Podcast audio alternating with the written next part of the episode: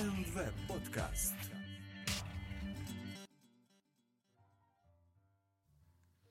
Добрый день, дорогие слушатели. Вы слушаете 27-й выпуск 8-го сезона подкаста RubyPod. С вами, как всегда, я, его ведущий Алексей Васильев, и в этом выпуске я рассмотрю, что же нового интересного произошло в мире RubyWeb за прошлую неделю. Поехали!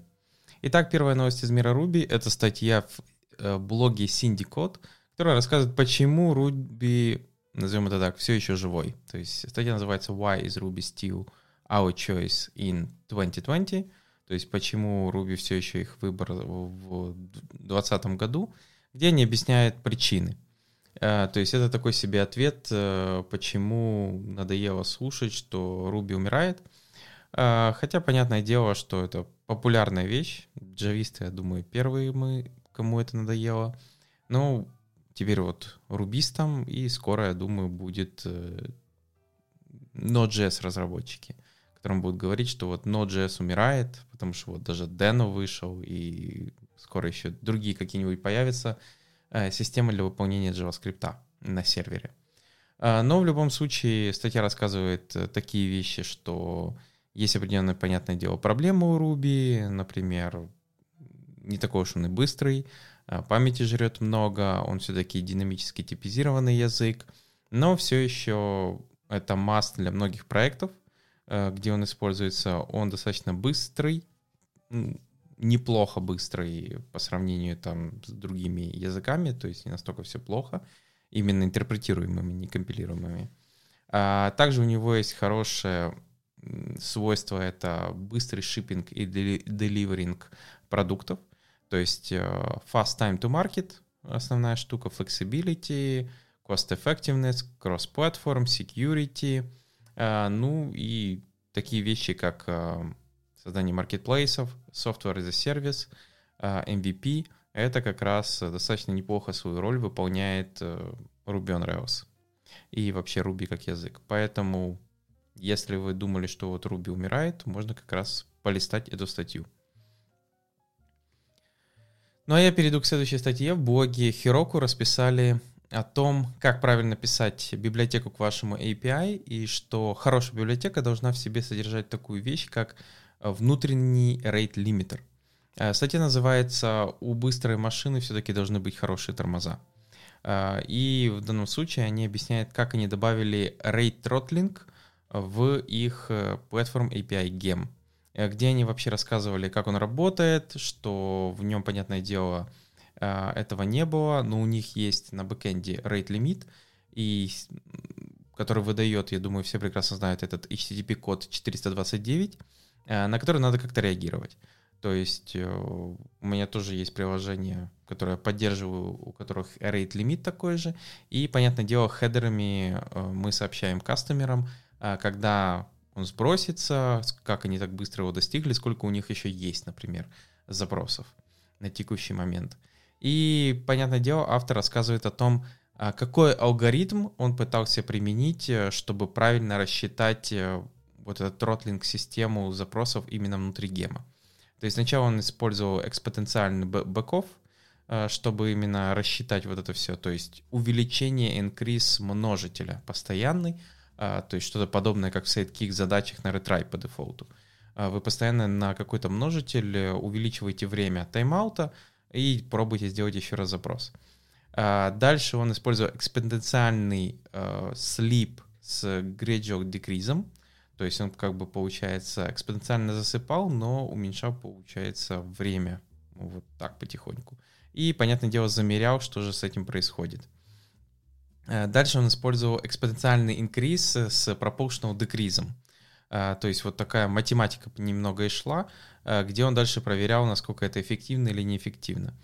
И в конце он как бы дошел до экспоненциального инкриза proportional remaining decrease.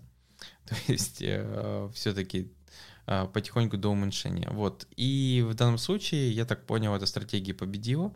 Ему понравился результат, и вот по всей этой математике и по то, как выбирать стратегию вот этого тротлинга, можно как раз почитать в этой статье, если вы вообще интересуетесь, или тем более у вас есть своя какая-то API-шка, к ней есть ваши официальные библиотеки, и вы бы хотели, чтобы там тоже была правильная система работы с вашей API-шкой. То есть, если у вас даже есть rate-лимиты, вы бы хотели это как-то правильно хендлить со стороны библиотеки.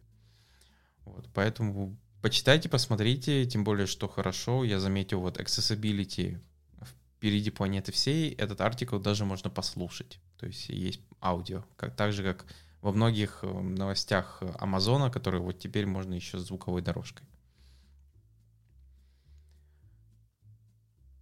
Ну, я перейду к следующей статье. В блоге Signal vs Noise, против Noise, я так понял, это как раз блог Basecamp, то есть разработчиков, которые сейчас занимаются не только Basecamp, но и новым их стартапом hey.com.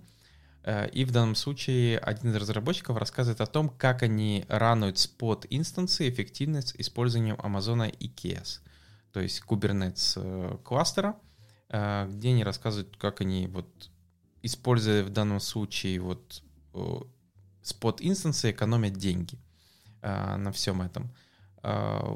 Тут рассказывается о том, что они используют, как они в данном случае, вот у них в Hey используется Redis достаточно активно, что в Kubernetes они даже Elasticsearch кластер гоняли, что он бы говорит, ну, несколько месяцев, но он не рекомендует это делать.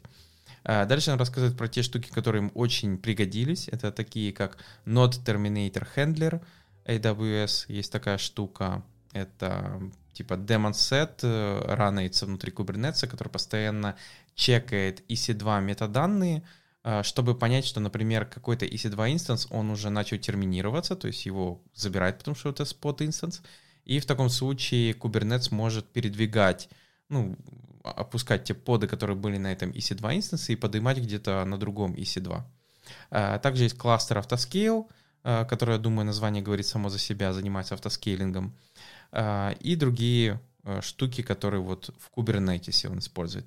Также он объяснил, какие именно типы инстансов они использовали, споты, в чем были разница в разных зонах и регионах этих спот-инстансов. И в конце он даже показал определенные графики, именно получается, ну, в данном случае доступности этих инстансов в разных регионах. То есть они такие лавинообразные, иногда есть, иногда, наоборот, не хватает. Поэтому, если вы тоже используете Kubernetes, хоститесь на Амазоне и хотите немного сэкономить денег, то, возможно, использование стратегии со спот-инстансами именно вам может подойти. То есть посмотрите, почитайте. Ну и в конце я перейду к еще одной статье, которая... в данном случае больше такая вводная статья для тех, кто занимается Ruby on Rails и хотел бы попробовать немного что-нибудь поделать на эликсире и не знает, как с этого начать. И в данном случае автор на блоге на Medium рассказывает, как начать вообще понимать, что такое эликсир как язык.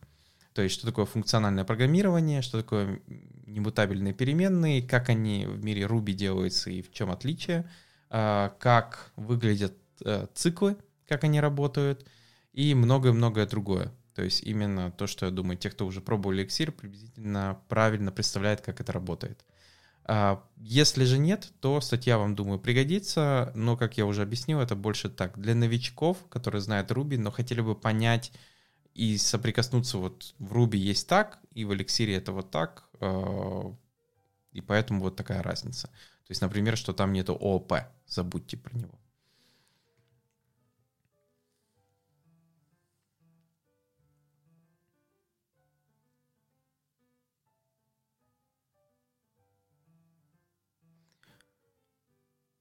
Ну что ж, вернемся теперь к новостям из мира веба. Первая новость — это то, что вышел Puppeteer 5, пятой версии, но уже 5.1.0. В данном случае самое смешное, что где-то вот всего лишь несколько выпусков назад я уже рассказывал про версию 4.0, и тут неожиданно вот вышла версия 5.0.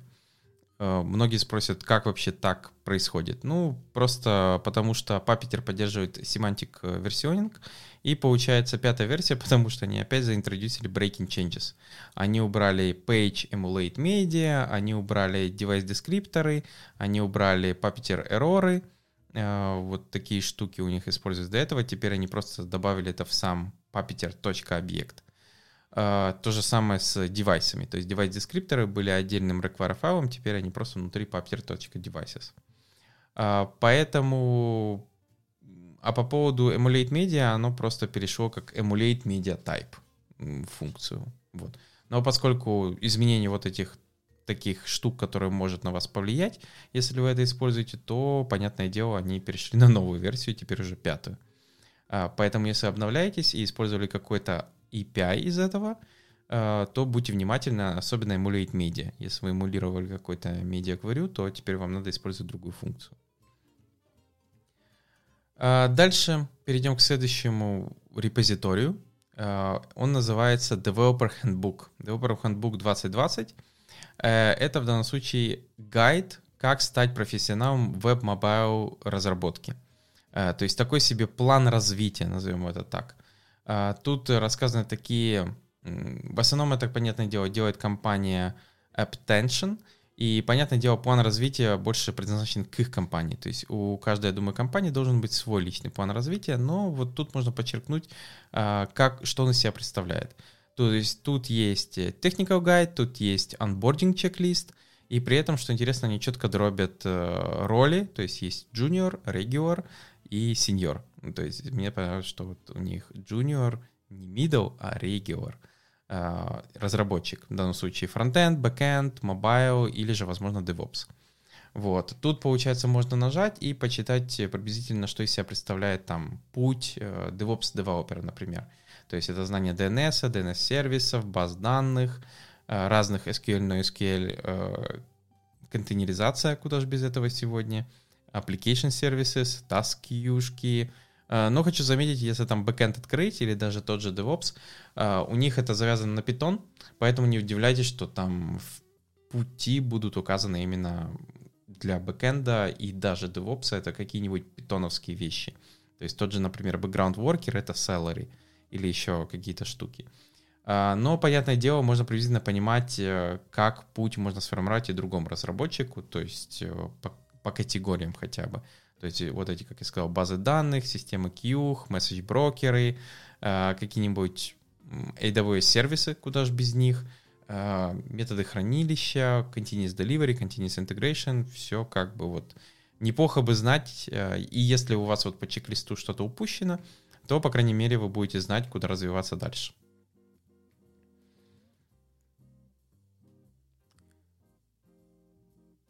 Поехали дальше, и следующая статья в блоге Smash Magazine рассказывает о том, как создать маленькое десктоп-приложение с использованием Tauri и Vue.js. Ну, про Vue.js особо тут рассказывать нечего, я думаю, все прекрасно знают этот фронтенд фреймворк, но что такое Tauri? Tauri — это polyglot toolchain, который позволяет вам писать приложение с использованием, понятное дело, HTML, CSS и JavaScript, и компилировать его, собирать в маленький нативный бинарь, то есть типа такой себе аналог Электрона, но, как они говорят, намного меньше и эффективнее. Многие могут спросить, чем именно, то есть там bundle size меньше, память он потребляет меньше, и лицензия у него вроде бы как получше, чем у Электрона, как там говорят. В чем основной плюс всей этой штуки? То есть он, получается, использует такую вещь, как Node.js внутри, который, получается, скафолдит HTML, CSS и JavaScript и рендерит окно, типа вот этот UI, с использованием немного, я так понял, чуть-чуть еще дописано кусочек на Rust. Все это, понятное дело, собирается как раз в бинарь. То есть можно собрать готовый образ DEP, AppImage, macOS, то есть App или DMG, и Windows. Это exec или MSI вещи. То есть получается такой себе... То есть в чем его плюс? Во-первых, у него есть floss лицензия, его можно релицензировать, его можно бандлить, то есть бандлов достаточно небольшие появляются. И получается, я так понял, он ранается... используя WebView нативного браузера, но подгоняет под этот WebView именно через Node.js ваше приложение. То есть, насколько это возможно. И в данном случае в этой статье рассказывается, как начать, как вам запускать приложение, Единственное, что вы должны знать не только JavaScript, вам придется немножко также поковырять такую вещь, как Rust, потому что кроме Node.js вам придется еще поставить Rust, Cargo к нему и вот с помощью этого всего начать собирать ваше приложение. Тут уже смотрите сами. Если вас интересует десктоп-приложение и Electron, вы, например, хотели бы писать с использованием веб-технологий, но не очень любите такую вещь, как Electron, то можно рассмотреть как раз использование вот Tauri. Я, честно говоря, еще не проверял. Единственное, что хорошо, тут даже есть готовый сразу GitHub Action YAML файл, через который можно как раз собрать картину, как собирать эти все бинари. Ну и потом куда-то там паблишить в релизы или еще куда-то. Поэтому смотрите, как я сказал, если нужен десктоп маленький, не Electron, то, возможно, Tauri может стать вашим решением, если вы хотите использовать веб-технологии для написания десктопного приложения, кроссплатформенного. И перейдем к еще одной статье, где в данном случае автор рассказывает о том, как они перешли с TypeScript на Rust WebAssembly. Вот как-то так. В данном случае это один из инженеров. Он работает в компании Board Game Lab, где, я так понял, они занимаются... предоставляет сэндбокс для игрушек. То есть это прототипирование, плейтестинг, автоматизация и аналитика. Вот. И в данном случае им надо было вот определенный кусок логики, у них находился, я так понял, был написан на TypeScript. Само по себе приложение, самое интересное, написано на Svelte, уже интересно. И в данном случае вот кусочек логики они решили, что из TypeScript надо перевести на WebAssembly, что, возможно, имеет смысл. Они взяли Rust, то есть для написания кода, и начали его там переписывать, использовали для сборки Rollup, что как бы логично, потому что Svelte тоже вот с Rollup идет. И, получается, описал сам автор в этой статье причины ограничения TypeScript, почему он не подходил, то есть это strict typing, потому что он говорит, что это больше type hinter, а не type checker.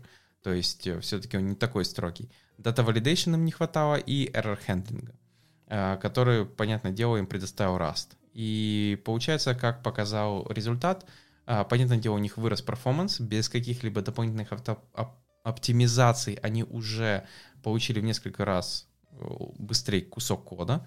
Понятное дело, говорю не про интерфейс, а про кусок логики. Но, понятное дело, дальше его можно еще оптимизировать и улучшать производительность. И дальше он рассказывает, что вот надо еще типа им изучать Rust, чтобы это все правильно понимать. И, я так понимаю, это хороший пример, что действительно TypeScript хорошая штука, но если есть какая-то тяжелая логика, то есть вот тоже, когда я смотрю на WebAssembly, я, например, думаю, что это хорошая штука, куда можно вынести криптографию внутри браузера. То есть, понятное дело, внутри браузера и так есть криптография, но если вам надо что-то считать, можно ее выносить в WebAssembly. Или же, вот, например, я писал этот WP-конвертатор, который конвертирует картинки. Но там было проще, почему использовать WebAssembly, потому что библиотека на C, ее можно было засунуть в этот WebAssembly и там выполнять. Поэтому, если вот у вас есть что-то похожее задачи, то на текущий момент, наверное, WebAssembly уже можно рассматривать, если, конечно, вам не нужна поддержка очень старых древних браузеров. В таком случае, конечно, WebAssembly будет не лучшим вариантом.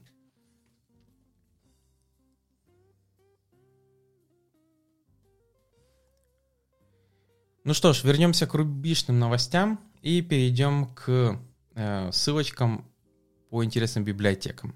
Первая называется Полипхони, наверное. Не уверен, куда падает ударение. Полипхони. Возможно, там, где фони, возможно, полифони. Полипфони, наверное, как-то так. Это, в данном случае, библиотека для конкуренции разработки на Ruby. То есть, если вам надо сфокусироваться больше на Developer Happiness, вам нужен High Performance система I.O., вам нужно типа такие вещи, как кооперативность, скедулинг внутри RubyFibers, вам нужен Event Reactor, вот подобные вещи. Вам надо типа код, который работает, используя нативные network-классы и библиотеки, таких гемов, как PG или Redis, то в таком случае можно посмотреть эту библиотеку, если у вас есть такая штука. Понятное дело, что это inspiration взят от Neo 4R, Async, GoScheduler, Event машины и Erlang супервайзеров. От всего Erlang вообще. Поэтому, если вот вам нужна подобная библиотека для использования вот в каких-то задачах, опять же, зависит от ваших задач, то есть вам надо Fiber-based concurrency модель, при этом, что внутри она использует libF, то есть это High Performance Event Reactor для I.O., таймеров, асинхронных ивентов, то можно как раз рассмотреть данную библиотеку. Но опять же, как я говорил, вы должны понимать, зачем вам это нужно и зачем вы его себе там где-то добавляете и используете. Следующая библиотека, очень простое название, WAH, два раза. То есть я бы прочитал это как вах-вах, ну что-то подобное. Это Audio Metadata Reader на Ruby. То есть поддерживает популярные форматы MP3, например. Это ID3 V1, V2 там, точка с лишним, M4A, OG, OGA, Opus, WAV, FLAG и WMA.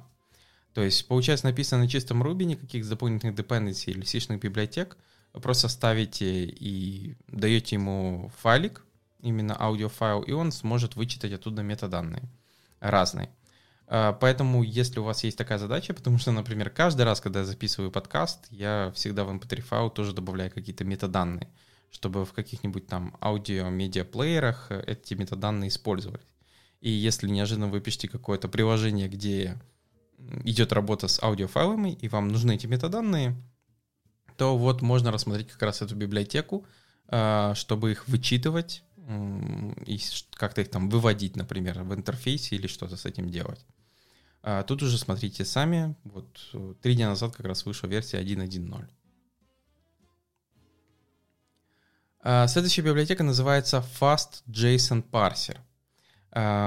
Это, я думаю, по названию уже прекрасно понятно, чем она занимается. Это Ruby Wrapper поверх simdjson библиотеки. Есть такая специальная библиотека, которая написана, я так понимаю, она написана на C, и она предназначена для парсинга огромных JSON. То есть гигабайты JSON он может распарсить за, ну, то есть секунду, может даже меньше. В основном, в чем основной, я так понял, плюс этого может заключаться в том, что если вам надо потреблять огромные объемы вот этих JSON, их парсить и при этом как-то это выдержать в памяти и не умереть. И для этого как раз можно воспользоваться этим врапером на Ruby. То есть автор показывает бенчмарки, где он где-то в 42% быстрее, чем OJ, ну и, понятное дело, в 164% быстрее, чем стандартный JSON. То есть именно по парсингу, по скорости парсинга. Парсили при этом 1,2 мегабайта JSON, я бы не сказал, что гигабайты. И локальный JSON получается, ну, по сравнению с OJ, это 20% прироста по скорости. Возможно, вам это важно, поэтому стоит это использовать, но будьте внимательны. То есть, поскольку я, кстати, ошибся, simd.js, JSON, он написан на C++. Вот, поэтому как бы это не C, а C++.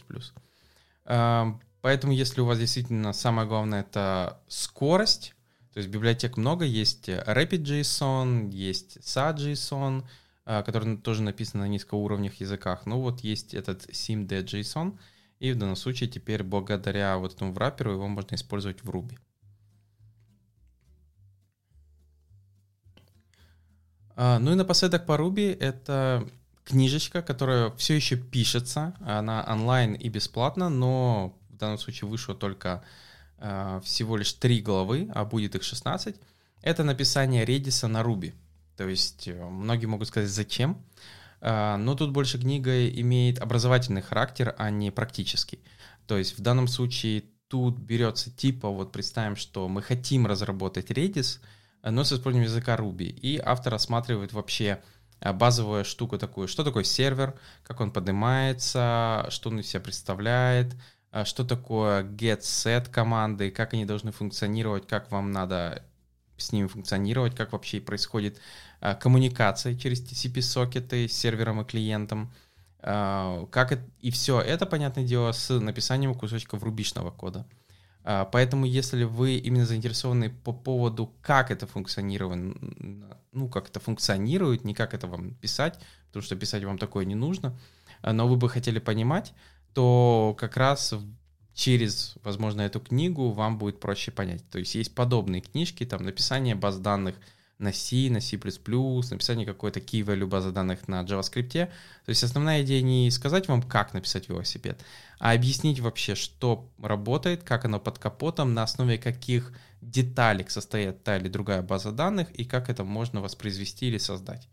Поэтому если вам, возможно, не хватает подобных знаний, вам бы хотелось восполнить эту брешь, то можно как раз, тут есть первые 3 главы, почерпнуть и понять, как работают, например, вот эти как раз TCP-сокеты, TCP-сервер, TCP-клиент, как получается TCP-сервер обрабатывает connection, что он с ним делает, что с ним можно дальше делать, а как обрабатывать множество клиентов.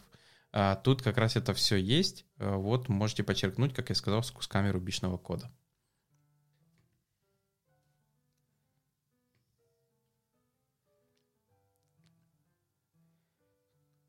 Ну что ж, перейдем к ссылкам по вебу. И первая страничка называется PerfTrack Web App. Это трекинг фреймворк Performance at Scale. Основная идея заключается в том, чтобы собрать производительность разных веб-сайтов и понять, как популярные JavaScript фреймворки и библиотеки влияют именно на эту самую производительность. Понятное дело, что корреляция не обязательно имеет в виду, то есть, что если там какой-то фреймворк вот по графикам видно, ведет себя плохо, то это не означает причинно-следственную связь. Это корреляция, то есть, возможно, там что-то еще влияет, не обязательно именно этот фреймворк, но все равно картину достаточно интересно посмотреть. Тут представлены такие вещи, как Angular, React, Vue.js, Polymer, потом Preact, и такие даже вот Ember и Svelte.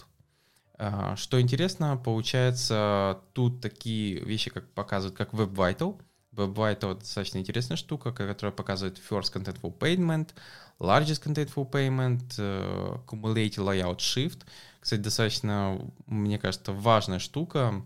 Cumulative Layout Shift — это когда интерфейс грузится и начинает его дергать.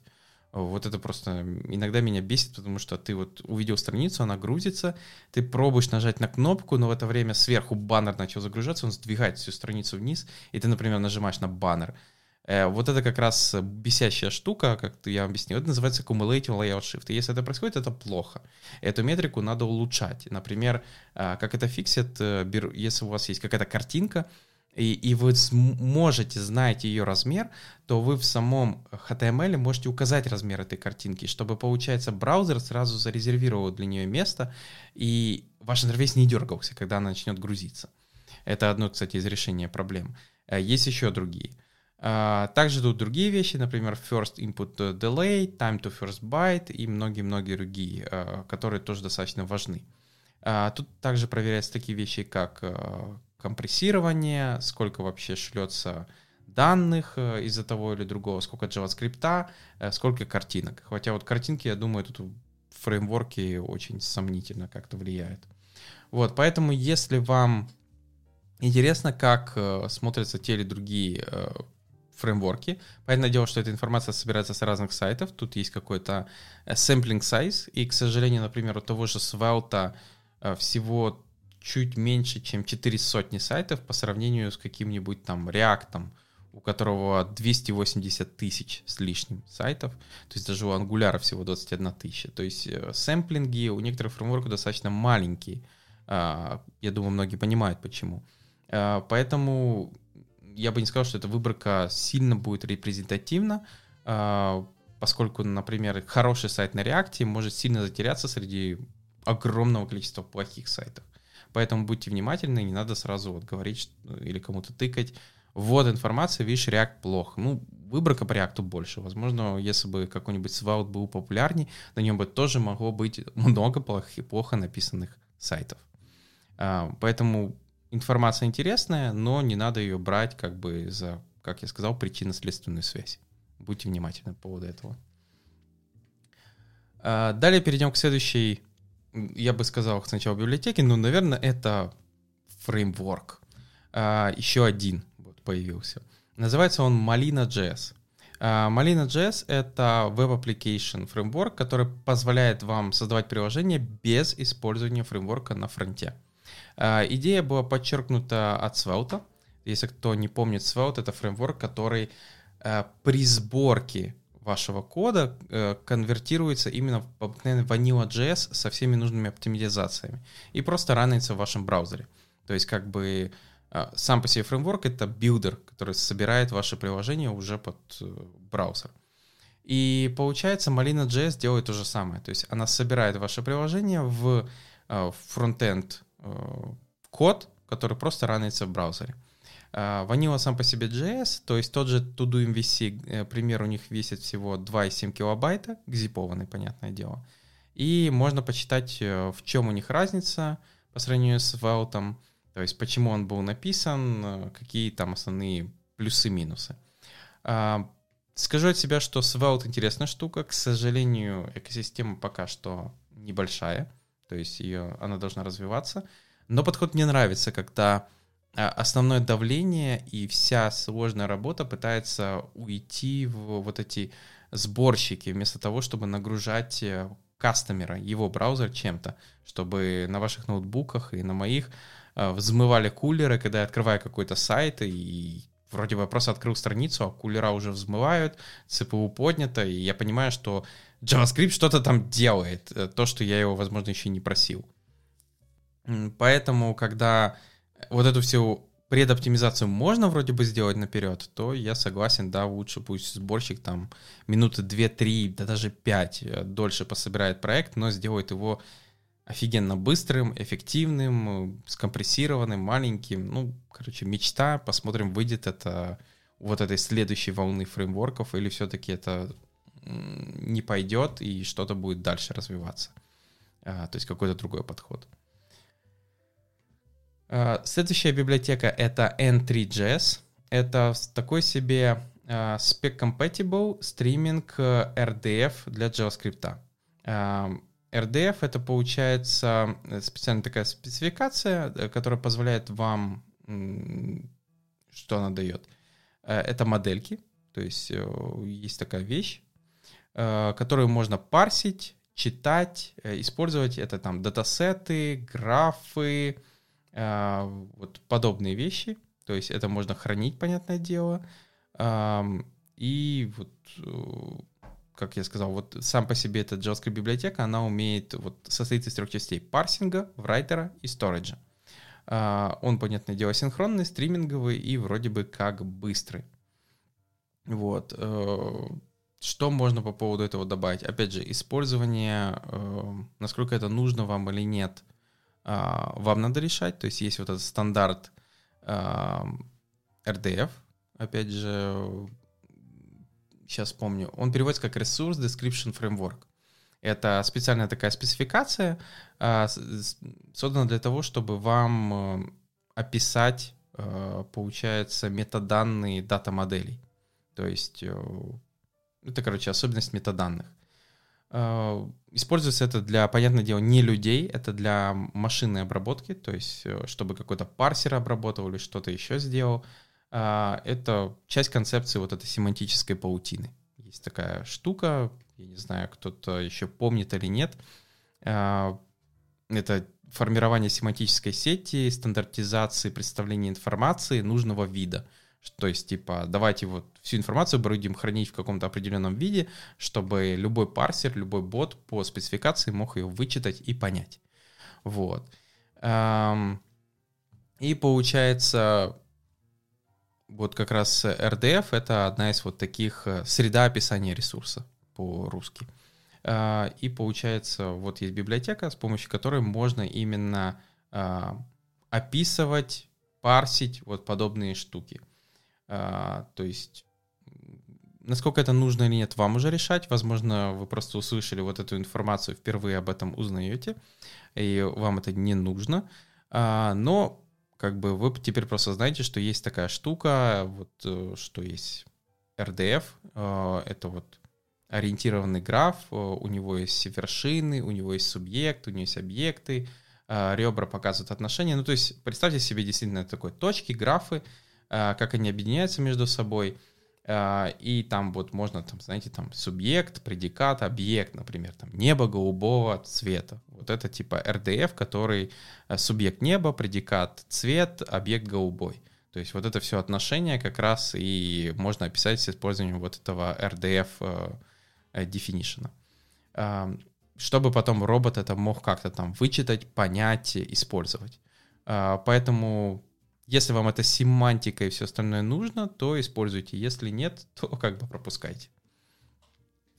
Перейдем к следующей библиотеке. Называется она Financial. Financial JavaScript библиотека, Zero Dependency, TypeScript, JavaScript, работает в Node.js, Deno или браузере. Я так понял, это портированный NumPy Financial. В основном для того, чтобы работать с финансами. Почему? То есть это не означает, что тут множитель или что-то еще, но тут есть готовые функции, которые используются, там, например, вам для калькуляции рейта, там, процента по вашему депозиту или кредиту, или еще какие-то там вещи, то есть подобные вам надо рассчитать. То есть, например, future value, total payment, например, вам надо interest portion of payment, вам надо понять, то есть в финансовых вот этих всех штуках, как это все высчитывается. И как раз тут есть эти готовые функции, которые вы просто можете, ну, где вам требуется подключить и рассчитать, например, там, вот ваш annual interest rate, там, например, 6%, сколько там денег, сколько лет вы должны это выплачивать, и вы просто можете посчитать monthly payment amount, сколько вам надо там выплачивать. То есть подобные вещи вы можете как раз рассчитать с помощью этой библиотеки. Но понятное дело, что это просто можно из причин загнать, тут уже вам решать, как это использовать. Ну и напоследок, самая простая библиотека — это Sharon.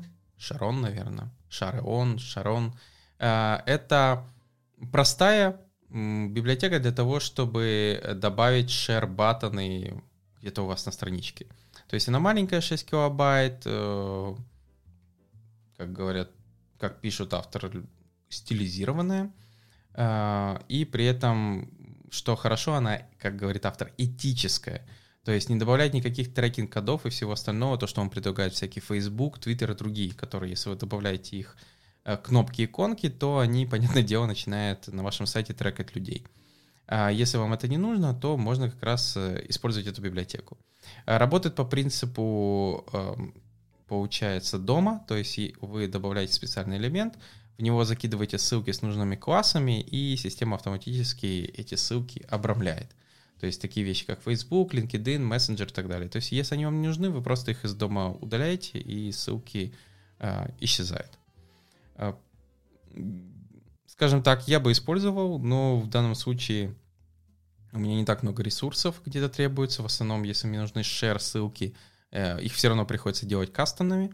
Например, некоторые ресурсы, там, такие, ну, тот же Discord, они именно добавляют свои social системы, которые вот можно напрямую использовать без каких-либо проблем.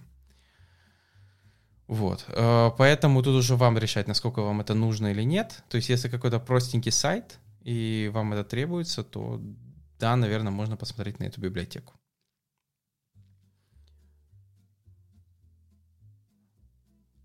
А на этом у меня все. Благодарю, что послушали данный подкаст. Подписывайтесь, пишите комментарии. Не забывайте лайкать, фоловить Facebook, Twitter. И до новых встреч. Пока.